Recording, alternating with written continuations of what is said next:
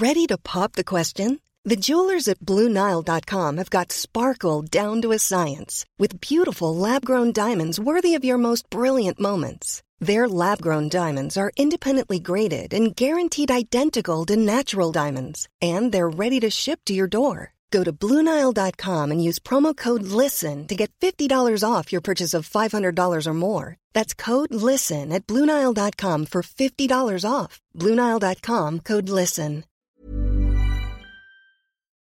Bonjour, bienvenue dans la saison deux de Comme d'Archi, le podcast qui vous ouvre les portes du monde fascinant de l'architecture. Dans une approche non manichéenne et pour ne pas opposer passé et futur, dans une réflexion transversale permettant de vivre au présent dans un cadre de vie plus heureux car mieux identifié. Carpe diem. Je suis Anne-Charlotte, chroniqueuse du podcast, accompagnée de l'ingénierie son pour vous offrir le meilleur. Merci et heureuse de votre fidélité. Maintenant, place au talent.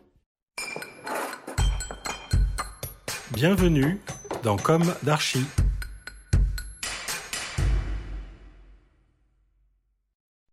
Chers auditeurs, ravis de vous retrouver aujourd'hui en compagnie de Stéphanie Bertina Minel. Bonjour Stéphanie. Bonjour. Bienvenue dans Comme d'Archi. Vous êtes architecte diplômée de l'école d'architecture de Versailles et à la tête de votre agence Bertina Minel Architecture. Vous êtes aussi présidente d'une association, vous allez nous en parler plus longuement tout à l'heure. Vous arrivez au micro de Comme d'Archi de manière atypique puisque vous avez répondu la première à un message que j'ai diffusé il y a deux jours sur Instagram offrant la possibilité à la première agence qui me répondrait d'intervenir dans l'émission. Sorte de cadeau de Noël, manière de donner un potentiel de visibilité à tout type d'agence ayant déjà réalisé. N'avons-nous pas besoin d'être solidaires par les temps qui courent ? Dans tous les cas, sachez Stéphanie que vous étiez déjà dans mes potentielles cibles d'interview car j'apprécie vos projets. Vous intervenez à toutes les échelles, mais il apparaît, si je ne me trompe, que votre activité porte aujourd'hui surtout sur la rénovation d'appartements, de maisons, avec des extensions, des bureaux. Vous vous décrivez comme attentive aux environnements collectifs comme aux individus, avec un intérêt pour toutes les échelles de projet et une approche sur mesure. Alors commençons par le début, quel est votre parcours, votre jeunesse, où s'est ancrée votre envie d'architecture, vos études ? Bah déjà, un grand merci Anne-Charlotte de me recevoir aujourd'hui. Je suis ravie d'être avec vous pour ce podcast Comme d'Archi. Avec grand plaisir. Donc mon parcours, euh, j'ai toujours en fait voulu euh, être architecte, un petit peu euh, bizarrement finalement, parce que personne autour de moi euh, n'est architecte ou n'a fait de l'architecture. Et j'ai retrouvé récemment une rédaction de C E deux où j'écrivais que je voulais faire comme métier architecte pour euh, construire des maisons. Donc il y a cette espèce de vocation euh, qui m'a suivie euh, depuis l'enfance, assez, euh, assez étonnamment. Euh, quand j'y repense, je me dis que j'ai, j'ai baigné un petit peu dans un univers à la fois euh, créatif, du côté maternel, puisque ma mère est, est artiste, peintre, sculptrice, et euh, du côté paternel, dans un univers un petit peu d'entrepreneuriat et euh, de, de bâtiment, puisque mon arrière-grand-père et mon grand-père étaient euh, ouvriers dans le bâtiment, fumistes, dans la fumisterie. Voilà, c'est un petit peu comme ça, la rencontre de l'univers créatif et de l'univers très cartésien qui a guidé mon envie d'architecture. La, la fumisterie, pour nos auditeurs, vous pouvez expliquer ce que c'est ? La fumisterie, donc, il, il installait des radiateurs, euh, des systèmes de chauffage dans Paris. Euh, voilà, à l'époque, c'était des émigrés italiens qui euh, ont pris euh, le marché euh, de la fumisterie euh, dans il y a Paris. Quelques années dans Paris. Ouais. D'accord. Ensuite, donc, euh, ce parcours s'est prolongé un petit peu naturellement, puisque je suis arrivée donc, euh, après un bac scientifique à l'école d'architecture de Versailles, où j'ai fait des études assez passionnantes, mais finalement euh, complètement déconnectées euh, de la réalité, du métier, de ce que je peux euh, exercer aujourd'hui. J'ai eu la chance pendant mes études de, euh, de rater en fait, une partie de, une partie du projet, ce que j'ai vécu à l'époque comme une injustice, qui m'a fait en fait, aller voir le directeur de l'école, qui était euh, Nicolas Michelin, pour, euh, entre guillemets, me plaindre, enfin, ou en tout cas lui, lui faire relever cette injustice. Oui.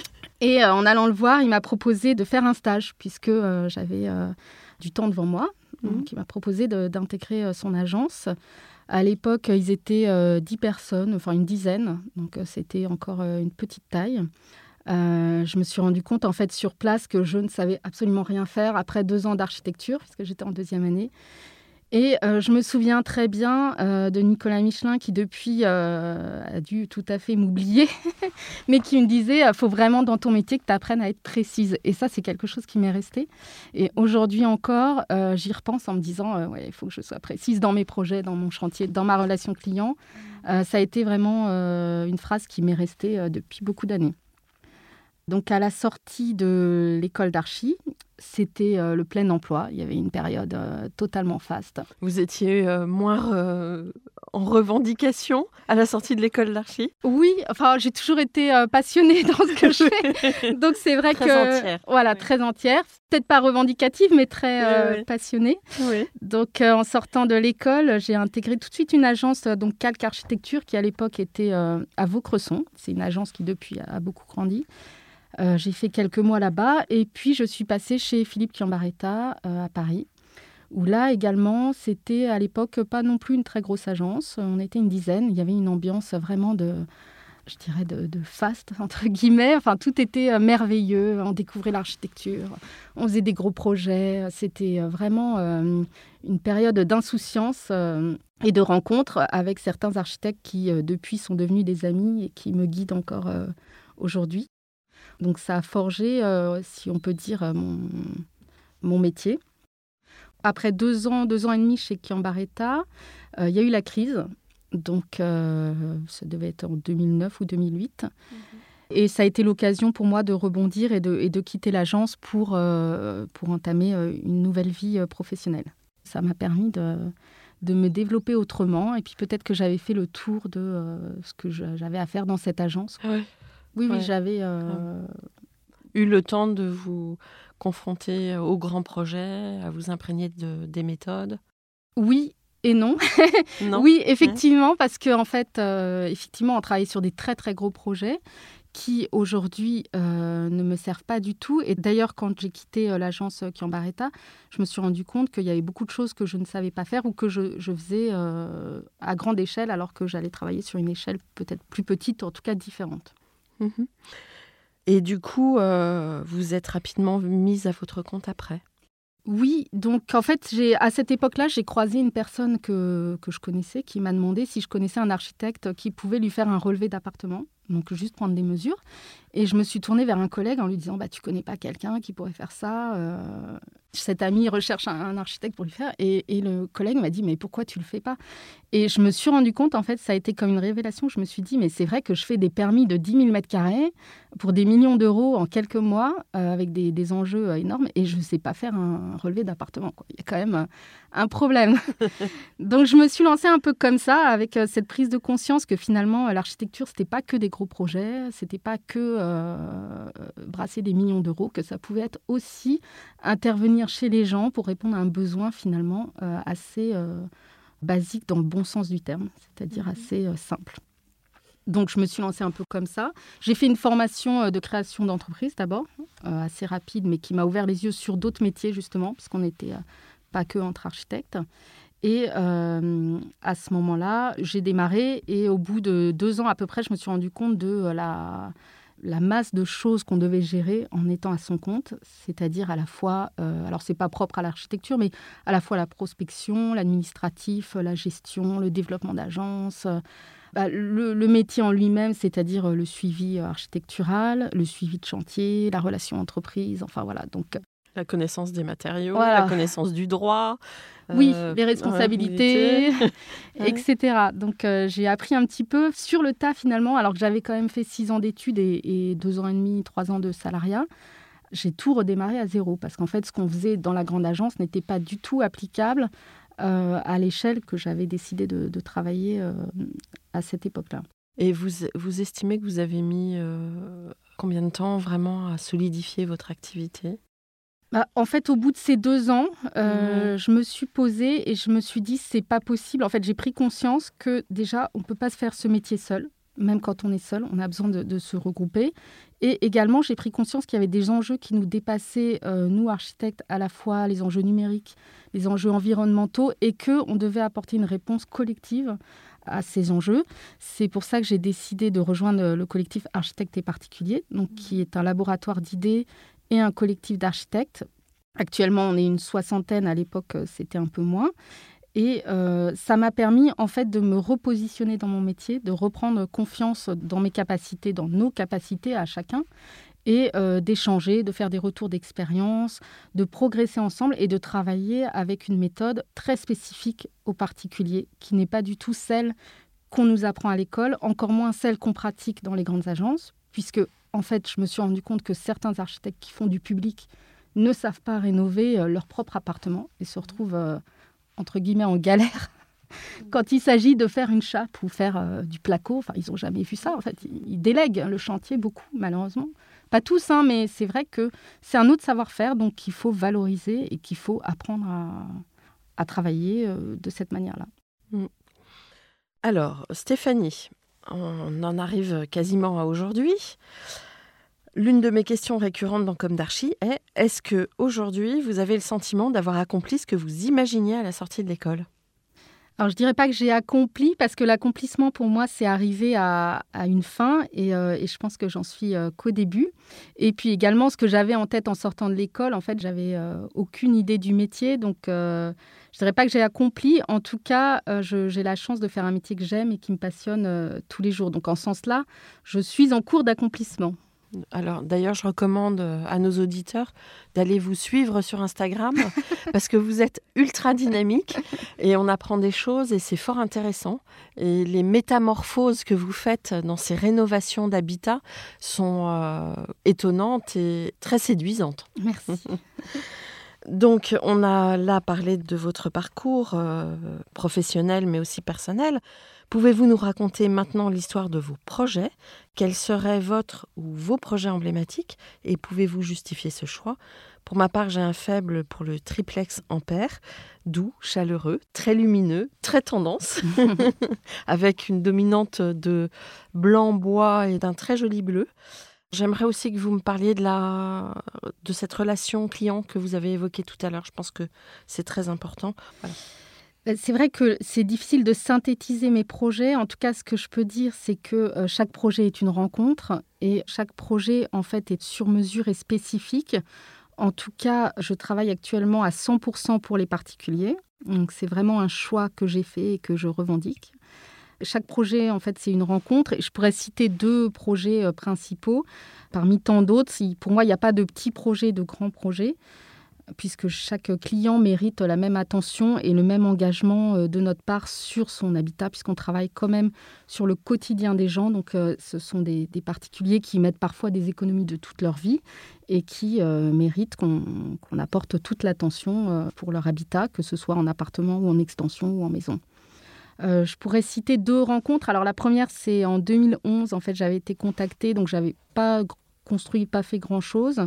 Euh, j'ai été contactée par un footballeur qui voulait refaire sa maison et il m'a contactée pour aller chez lui. Donc, euh, il m'avait trouvée sur Internet un peu par hasard et je suis arrivée. Il voulait refaire euh, une maison en région parisienne. Et il me dit, euh, est-ce que euh, vous pouvez donc me faire les plans, euh, me faire une esquisse, combien de temps ça prend, et cetera. Donc, je lui dis, bah oui, mais d'abord, je vais faire un contrat parce que... Euh, on se rend compte, mais je ne vais pas prendre des mesures tout de suite. Il faut d'abord un contrat, il faut asseoir le projet. Euh, il me dit, mais je ne comprends pas, j'ai vu d'autres architectes, ils me, font le, ils me font le truc tout de suite, ils me font le truc gratuitement. Je lui dis, bah, écoutez, très bien, euh, mais moi, je ne fonctionne pas comme ça. Et euh, je me suis dit, en partant, bon, bah, c'est mort, euh, jamais euh, je ferai ce projet, mais tant pis, au moins, euh, je ne vais pas travailler gratuitement. Et en fait, quelques semaines après, il m'a rappelé en me disant bah, « En fait, j'ai envie de travailler avec vous, vous avez été cash, vous avez été franche. » Et la relation de confiance s'est installée un petit peu comme ça. Et il m'a donné aussi confiance en euh, ce qu'on pouvait apporter en tant qu'architecte en n'allant pas forcément dans le, dans le sens du client, en étant toujours juste sur ce qu'on dit ou ce qu'on ne dit pas, mais en étant sûr de... Euh, enfin, de là étant, où on, on ouais, va. De là où on va et de là où on vient aussi, parce qu'on a quand même des études, une formation. Donc euh, mmh. voilà, de, d'asseoir un petit peu le... le projet. Sur le triplex aussi, c'est une belle histoire de rencontre puisque à la base, les clients m'avaient contacté pour une visite conseil pour un bien qu'ils voulaient acheter, donc un hôtel particulier dans Paris. Et je suis arrivée sur place et en fait, c'était un, un bien magnifique, des millions d'euros, mais qui ne correspondait pas du tout à leurs besoins.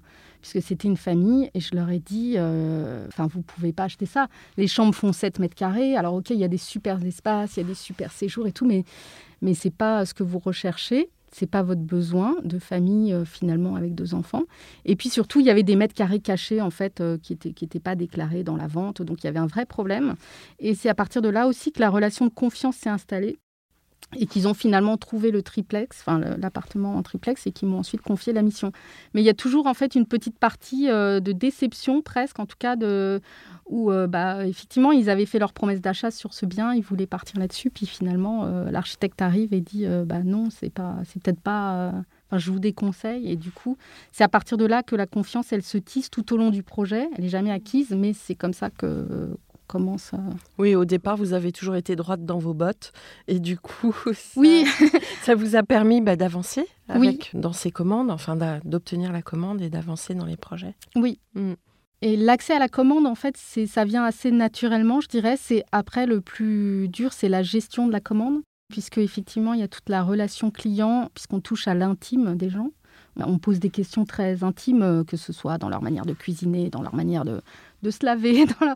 Enfin, on rentre vraiment dans la cellule familiale, que ce soit pour une maison ou une, une extension. À partir du moment où on parle d'habitat, on est vraiment dans quelque chose d'intime. Donc, euh, il y a une, un juste milieu à trouver entre la rigueur du professionnel et l'empathie aussi qu'on doit avoir euh, pour les clients particuliers. Et finalement, ils se sont réorientés oui. sur un autre bien. Ils ont annulé leur offre sur l'hôtel oui. particulier et quelques mois après, ils se sont orientés vers cet autre bien oui. qui correspondait plus. Enfin, en tout cas, il y avait matière à faire quelque et chose. Et c'était une construction de quelle époque ? Euh, alors, c'est un petit peu un mixte entre une époque euh, haussmannienne en partie basse et au-dessus, c'est, euh, ça avait été restructuré plusieurs fois parce que ça avait eu une, une période où c'était des bureaux. Mmh. Donc, euh, une volumétrie hybride. Oui, assez hybride, oui. Ouais. C'est ça qui ressort un petit peu du projet aussi parce qu'il y a une ancienne cage d'escalier qui est intégrée euh, dans le projet. C'est vrai que la première étape, donc après la visite conseil, ça a été vraiment... Donc, il y avait une très bonne base, mais ça a été de faire entrer la lumière dans l'appartement. Parce que c'est, c'est un, un appartement donc, sur trois étages, bien évidemment, mais qui était entièrement cloisonné. Il y avait une double orientation, mais peu de circulation de la lumière. Donc, euh, il y a eu en fait tout un travail, effectivement, de décloisonnement, de travail en volume sur l'espace, en, en créant en fait des nouvelles vues qui n'existaient pas. Donc à travers des verrières, à travers des garde-corps, à travers euh, la, l'ouverture de la trémie euh, qui auparavant euh, était cloisonnée, qui permet d'avoir des usages dans des pièces différentes en communiquant. Donc euh, beaucoup plus fluide. Après, c'est vrai qu'on a travaillé par plateau sur ce projet, euh, assez logiquement, finalement, en créant un espace enfant avec une salle de jeu au milieu, un espace parents séparé. Et l'avantage, c'est que les espaces sont assez flexibles, puisqu'ils peuvent se les approprier de manière euh, évolutive avec le temps, pour ne pas créer des espaces non plus qui, euh, dans un an, ou dans deux ans, dans trois ans, leurs enfants vont grandir, ils auront d'autres besoins. Donc, des espaces obsolètes. Voilà. Mmh. Ne pas créer d'espaces obsolètes, c'est toujours ce qu'on essaye de faire pour euh, que l'appartement, le bien, la maison vivent avec ses occupants et euh, traversent le temps aussi avec ses occupants. Mmh. Mais il faut déjà de l'espace pour ça. Pas, non, forcément, pas forcément, pas forcément, parce que c'est vrai que des fois j'interviens dans des toutes petites surfaces où en fait on, on recrée une chambre qui va pouvoir se décloisonner, par exemple en se disant, là récemment je suis intervenue sur euh, un appartement euh, entièrement euh, rénové euh, de manière écologique où en fait ils voulaient créer une chambre mais pouvoir l'enlever. Donc on a créé une cloison où on n'a euh, passé aucune électricité, on a fait en sorte qu'elle puisse être démontable dans quelques années pour quand leurs enfants vont quitter l'appartement. Donc on arrive tout à fait à créer des lieux qui sont euh, modulables avec le temps et à voir un petit peu sur le long terme sans euh, non plus fixer un projet de vie, c'est-à-dire que on n'est pas là en train de dire vous allez vivre ici pendant cinquante ans. Non, on se dit aussi si vous revendez, ce sera appropriable par quelqu'un d'autre sans qu'il casse tout non plus. Mmh. Et sans parler d'esthétique, parce que bon, après, les goûts, les couleurs, il y en a qui peuvent aimer ou pas. Mais euh, on crée des espaces assez intemporels pour qu'ils puissent traverser le temps et ne pas répondre à une mode actuelle euh, qui deviendrait obsolète dans un an, deux ans ou trois ans. Mmh. Euh, du coup, c'est peut-être ça, euh, la contemporanéité aujourd'hui, c'est d'absorber le changement, le mouvement. On essaye, oui. Mmh.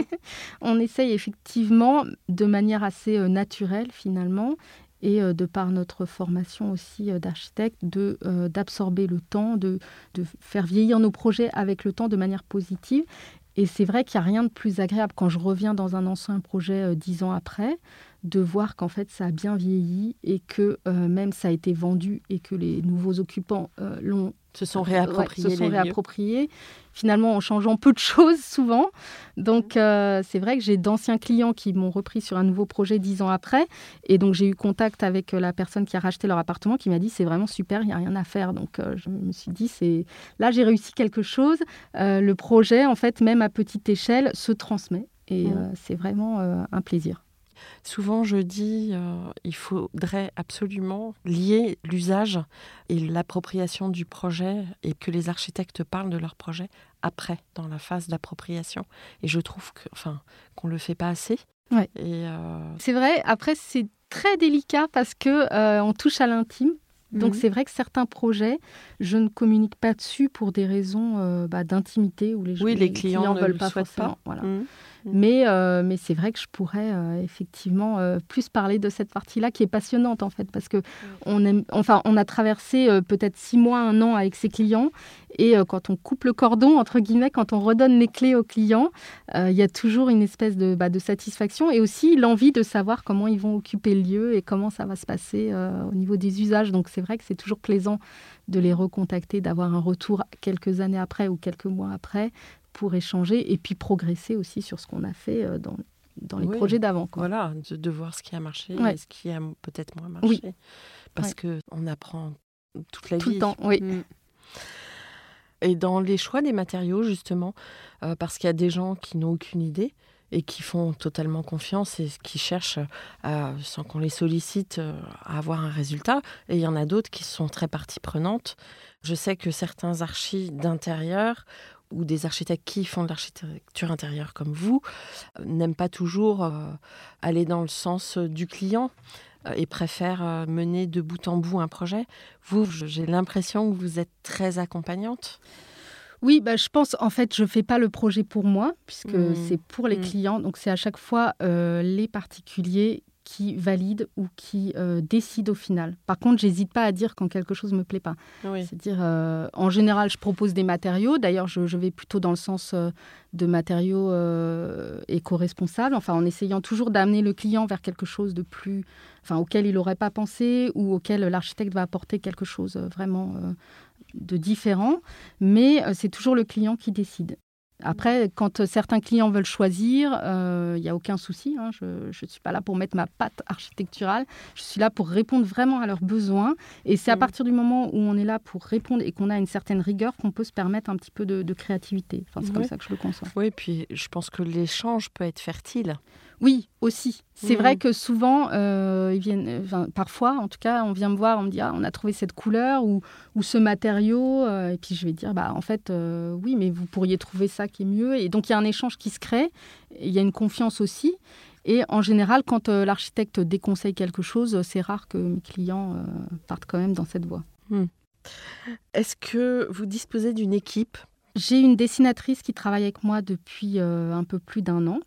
Et puis aussi, j'ai l'équipe d'entreprises, alors euh, qui sont indépendantes, bien évidemment, puisque l'architecte est indépendant de l'entreprise. Mais je trouve que quand on va chez un client pour répondre à un besoin, on ne peut pas le laisser euh, sans partenaire par la suite. Donc, je travaille régulièrement avec les mêmes entreprises que je recommande. Le client, encore une fois, a le choix ou de partir avec ses entreprises ou pas. Enfin, c'est mmh. lui qui contracte en direct avec les entreprises. Mais je considère qu'on fait partie d'une équipe, c'est-à-dire qu'on répond ensemble à la problématique posée par le client. Et puis, il y a un échange. C'est vrai que dès la conception, je sais le prix que va me faire euh, telle entreprise ou, ou telle autre entreprise. Je sais le planning, je sais dans quel euh, délai ils vont pouvoir réaliser. Donc, il y a vraiment un échange. Ce n'est pas l'architecte qui impose, euh, qui dit « on va faire comme ci, et puis il faut que ce soit fini à telle date ». Non, en fait, on échange tout au long du projet. Il y a des phases très, très... Euh, régulières qui permettent de concevoir le projet et d'arriver finalement en phase chantier assez sereinement. Mmh. Et justement, c'est un espace-temps. Vous avez un temps pour le chantier. Vous arrivez à l'évaluer assez facilement et à, enfin, avec, j'imagine, en partenariat avec l'entreprise. En fait, donc moi, tout projet commence d'abord par une visite conseil, donc à, juste avec le client, bien évidemment, une visite conseil qui est toujours rémunérée. Ensuite, j'ai une phase de conception, donc dans laquelle on, on rêvasse un peu, on va dire, on rêve, enfin, on fait de l'architecture, on va faire plusieurs plans, on va faire des trucs assez... Enfin, on va répondre à l'ensemble des besoins et des souhaits du client. À partir de là, je le, je le pré-chiffre, on va dire, avec la marge d'erreur qui peut arriver. Et là, souvent, bah, c'est un peu la douche froide. Bah, oui, on ne va pas pouvoir tout faire avec le budget qui était imparti, mais on va, le client va arbitrer ce qu'il souhaite faire ou pas. À la fin de cette phase conception, on arrive à un projet qui correspond au besoin qui a été exprimé à la visite conseil. Donc, il y a un lien entre les étapes. Et on passe à la phase technique. Donc, cette phase technique qui va être le choix des matériaux, le descriptif, enfin, assez classiquement, hein, le, les plans électriques, enfin, tout ce qui touche à la technique. Et euh, je fais intervenir à cette partie-là les entreprises pour... Euh, effectivement, évaluer le délai des travaux, euh, chiffrer ce que je ne sais pas chiffrer, parce qu'il y a des choses euh, dont je ne connais pas les prix. Et puis, à cette phase-là, on connaît le, le délai de réalisation des travaux. Ensuite, au début de la phase suivie de chantier, le client signe le marché de travaux. Et en général, il n'y a pas trop de dépassement de délai ou euh, de budget, puisque tout a été défini dans des étapes très, très, euh, très, très carrées qui permettent en fait, d'arriver totalement euh, serein et puis... Euh, Euh, apaisé en phase chantier. Est-ce que vous avez déjà rencontré, en désossant un existant, des problèmes de, de poutres euh, rongées ou de, des, voilà, au niveau de la structure euh...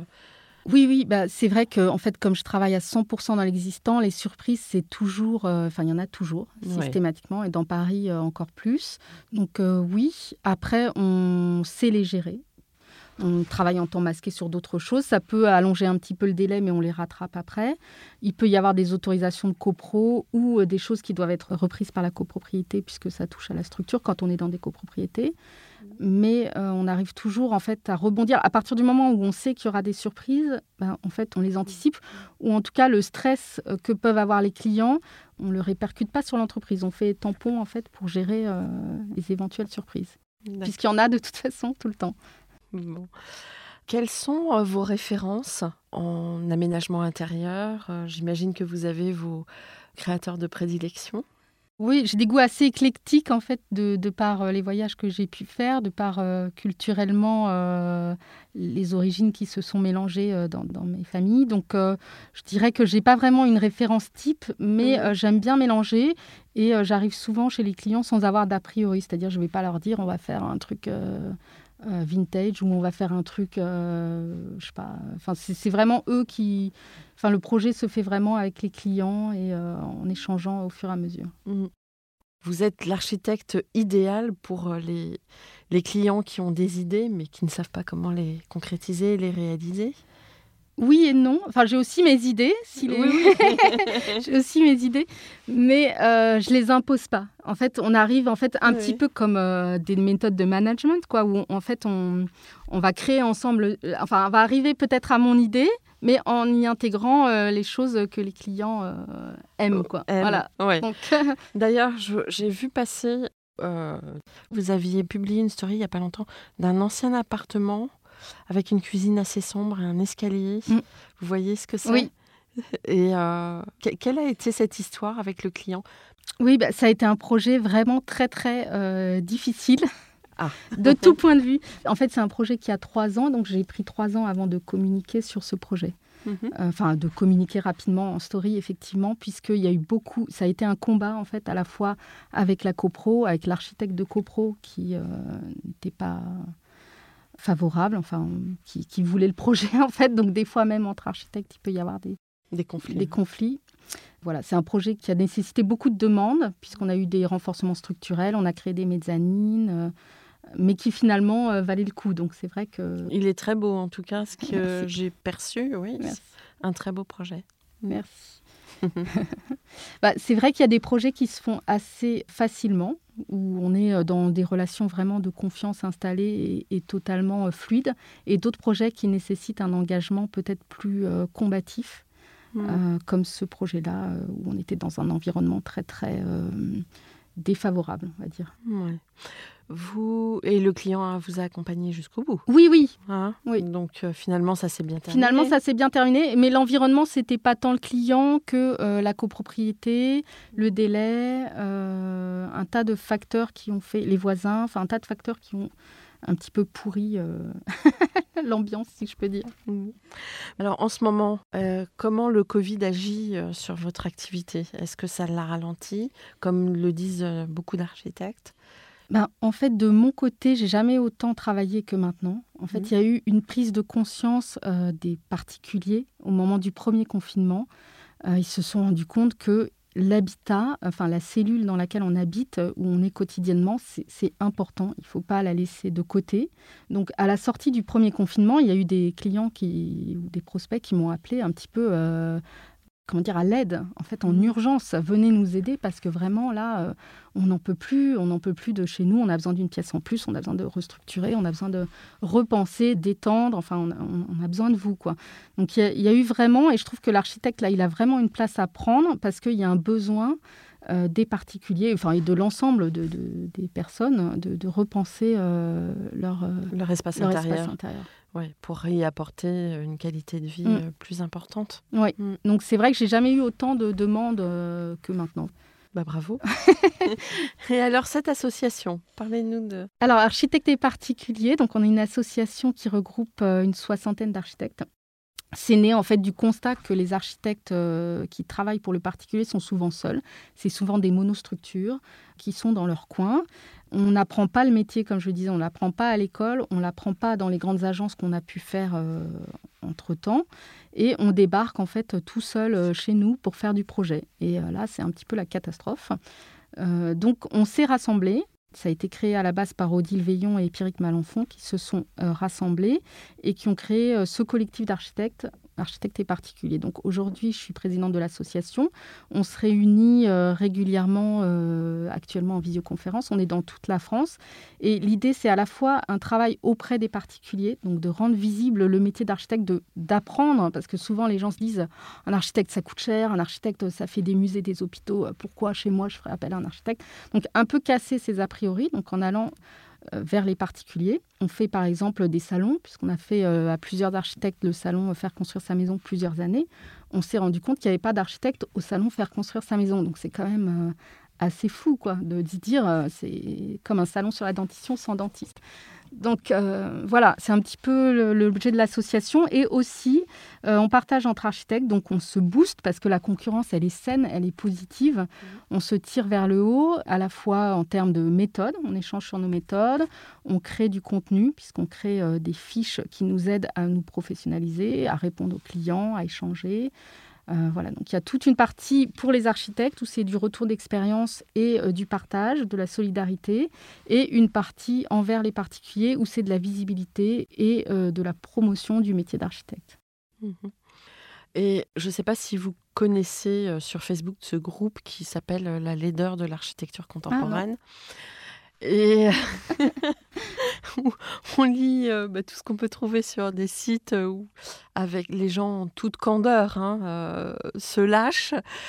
Et c'est vrai que quand on lit ça, je trouve que c'est important de s'y confronter parce que ça peut apporter et il n'y a pas de mépris du tout à avoir. Et au contraire, ça peut être très instructif. Ceci dit, euh, je crois qu'on avait déjà échangé euh, via les réseaux sociaux sur la question. Comment on peut réconcilier ce, le grand public avec l'architecte ? Parce qu'il a une vision quand même très négative. Alors, je ne connais pas ce forum. Je vais aller de ce pas regarder en sortant la laideur de l'architecture. Euh, je pense qu'en fait, il y a un travail, bah, déjà nous, euh, sur le long terme, en tant qu'architecte, de faire notre métier de la manière la plus euh, professionnelle qui soit. Après, je pense que peut-être qu'on euh, aurait besoin, euh, effectivement, de... d'une visibilité peut-être au-dessus, enfin qui nous dépasse, de dire que effectivement un particulier peut prendre un architecte pour faire un appartement, pour faire une maison, pour faire quelque chose, même une petite extension. C'est le seul professionnel, l'architecte, qui sera indépendant, qui sera à jour de sa formation, qui aura son assurance, qui sera déontologiquement transparent. Donc ça, c'est hyper important de le rappeler aux particuliers et aussi de rappeler qu'un architecte, ça ne coûte pas forcément cher, puisque les visites conseils, ça va commencer dans les cent à cent vingt euros. Donc, à partir de cent à cent vingt euros, on peut économiser des millions d'euros. C'est quand même pas négligeable avant un achat ou avant des travaux, éviter une bêtise. Donc, n'hésitez pas à appeler un architecte autour de vous. Donc, nous, c'est un petit peu le message qu'on fait passer à mmh. travers l'association. De se rapprocher, finalement, de tout à chacun. Oui. Et d'avoir une approche... on va dire démocratique de... Oui, démocratique. Il y a pas, en fait, c'est vrai qu'il n'y a pas de petite architecture, il n'y a pas de petits projets, oui. Il n'y a pas de micro-commandes, comme on peut entendre. Et aussi, au sein des architectes, euh, j'ai envie aussi de dire, euh, n'ayez pas honte, en fait, de faire du particulier. Parce que souvent, on croise même des architectes qui peuvent avoir un certain âge et qui nous disent « Oh, je fais des concours, je fais ceci, je fais cela. » Mais quand on leur dit « Mais comment vous, vous gagnez votre vie, en fait ?» Parce que les concours, « Bah, je fais un petit peu de particulier, mais à côté. » Donc, c'est presque une honte, en fait, il ouais, faut pas le dire. Comme si c'était juste de l'alimentaire, oui. que ça n'était pas digne de... Oui, alors qu'en fait, euh, on a beaucoup à apporter et c'est aussi une commande, enfin, on en vit, on peut en vivre, on peut être architecte, vivre de cette commande à cent pour cent et être bien dans son métier. Alors justement, vous êtes euh, les mains complètement dedans puisqu'on vous a beaucoup sollicité pendant le Covid et pendant cette période, on a parlé et reparlé du monde d'après. Lors de la dernière émission, je m'exprimais un petit peu là-dessus euh, en échangeant avec Anne Speicher en disant que il me semblait que ce monde d'après, bah, il fallait d'abord euh, euh, considérer le socle hein, et de savoir d'où on venait. De quelle manière exprimeriez-vous justement une avancée dans ce monde d'après ? Vous qui touchez à l'intimité des gens. Moi, ce que j'espère, en tout cas, je ne peux pas imaginer le monde d'après, mais je l'espère en tout cas plus respectueux de l'environnement. Et, euh, et en architecture, je pense vraiment qu'il faudrait que les gens apprennent, ou en tout cas pensent à consommer local. C'est-à-dire comme on consomme local pour euh, son alimentation ou pour plein de produits, en architecture aussi, on peut consommer local. Déjà en prenant un architecte local. Moi, je ne me déplace pas à plus de trente minutes de chez moi en transport en commun, et puis aussi dans la fabrication du projet, donc être sensible aux matériaux qui n'ont pas traversé toute la planète pour venir poser un carrelage, enfin prendre des choses, prendre des produits, choisir euh, de privilégier les filières courtes en mettant en avant des, des nouveaux euh, modes de fonctionnement. Les normes vous freinent ? Pas trop, je dirais que c'est plutôt le budget qui freine. Souvent, mmh. mais euh, on arrive justement euh, à arbitrer en essayant toujours de pousser les particuliers à aller plus loin dans cette démarche environnementale. Enfin, il y a des particuliers qui le demandent à prime abord, en fait. Certains sont vraiment sensibles à ça et d'autres qui n'y pensent pas forcément, mais quand on leur propose, euh, sont tout à fait réceptifs. D'accord. Et dans la dépose euh, de l'existant, vous arrivez à inscrire ça dans des cycles bah, de recyclage, justement ? Oui, on essaye. On essaye, euh, ouais. Ouais. on essaye surtout de récupérer le maximum de choses. Par exemple, sur le mmh. triplex, euh, il y a beaucoup de, d'éléments qu'on a pu récupérer, les radiateurs, le parquet, euh, certains faux plafonds, qu'on a choisi de réintégrer dans le projet pour en fait ne pas jeter. Parce que quand on travaille dans l'existant, on ne fait pas table rase de l'existant. Au contraire, on compose avec l'histoire du lieu pour créer quelque chose de contemporain. Et ce ne sont pas deux mondes qui s'opposent. Donc, on essaye toujours effectivement de recycler à l'intérieur du projet quand on ne peut pas euh, de, de le faire dans des filières de recyclage mmh. ou de réemploi. Ou de réemploi. Quels conseils donneriez-vous aux étudiants en architecture aujourd'hui ? Alors, je leur dirais, bah, sans donner de, de leçons, parce que je ne serais, je serais pas non, la, je la mieux placée, conseils. mais de conseils, ouais. ouais. je dirais de sortir de l'école. Un mmh. petit peu, de voir un petit peu dans les agences comment est-ce qu'on travaille, comment est-ce qu'on construit aussi, mmh. pas que les grosses agences, aussi les, les agences de taille plus, euh, plus petite, puisque euh, toutes les commandes euh, se valent, il n'y a pas euh, une commande qui prévaut par rapport à une autre. Et je dirais aussi de sortir un petit peu de l'architecture, parce que c'est vrai que j'ai beaucoup appris, moi, au contact d'autres professions, puisque j'ai partagé très vite des locaux dans des coworking ou dans d'autres espaces qui m'ont permis d'être confrontée aussi à d'autres méthodes, peut-être euh, des méthodes de communication, des méthodes commerciales, des méthodes de marketing qu'on n'aborde absolument pas en architecture. Et en, en tout cas, à mon époque, euh, en études d'architecture, on n'avait aucune notion d'un business plan, d'une étude de marché, de, en fait, tout ce qui euh, sert à démarrer en fait, après son activité quand on veut se mettre à son compte. Donc, je leur dirais, oui, de sortir. Alors, avec le Covid, c'est un peu euh, compliqué de sortir, mais on peut sortir euh, à travers euh, des conférences, à travers des webinaires, à travers plein de, de, de, d'opportunités qui sont offertes actuellement pour euh, explorer d'autres horizons aussi que l'architecture, puisqu'on se nourrit aussi euh, des autres professions. D'accord. Un mot de la fin ? Bah, je dirais un grand merci à Anne-Charlotte. Bah, je vous en prie, c'était avec grand plaisir. Je pense que c'est un point de vue enrichissant dans l'émission et euh, encore nouveau, enfin en tout cas dans l'espace Comme d'Archi. Donc euh, merci beaucoup. Merci. Euh, à très bientôt, à la semaine prochaine pour un nouveau Comme d'Archi. Au revoir.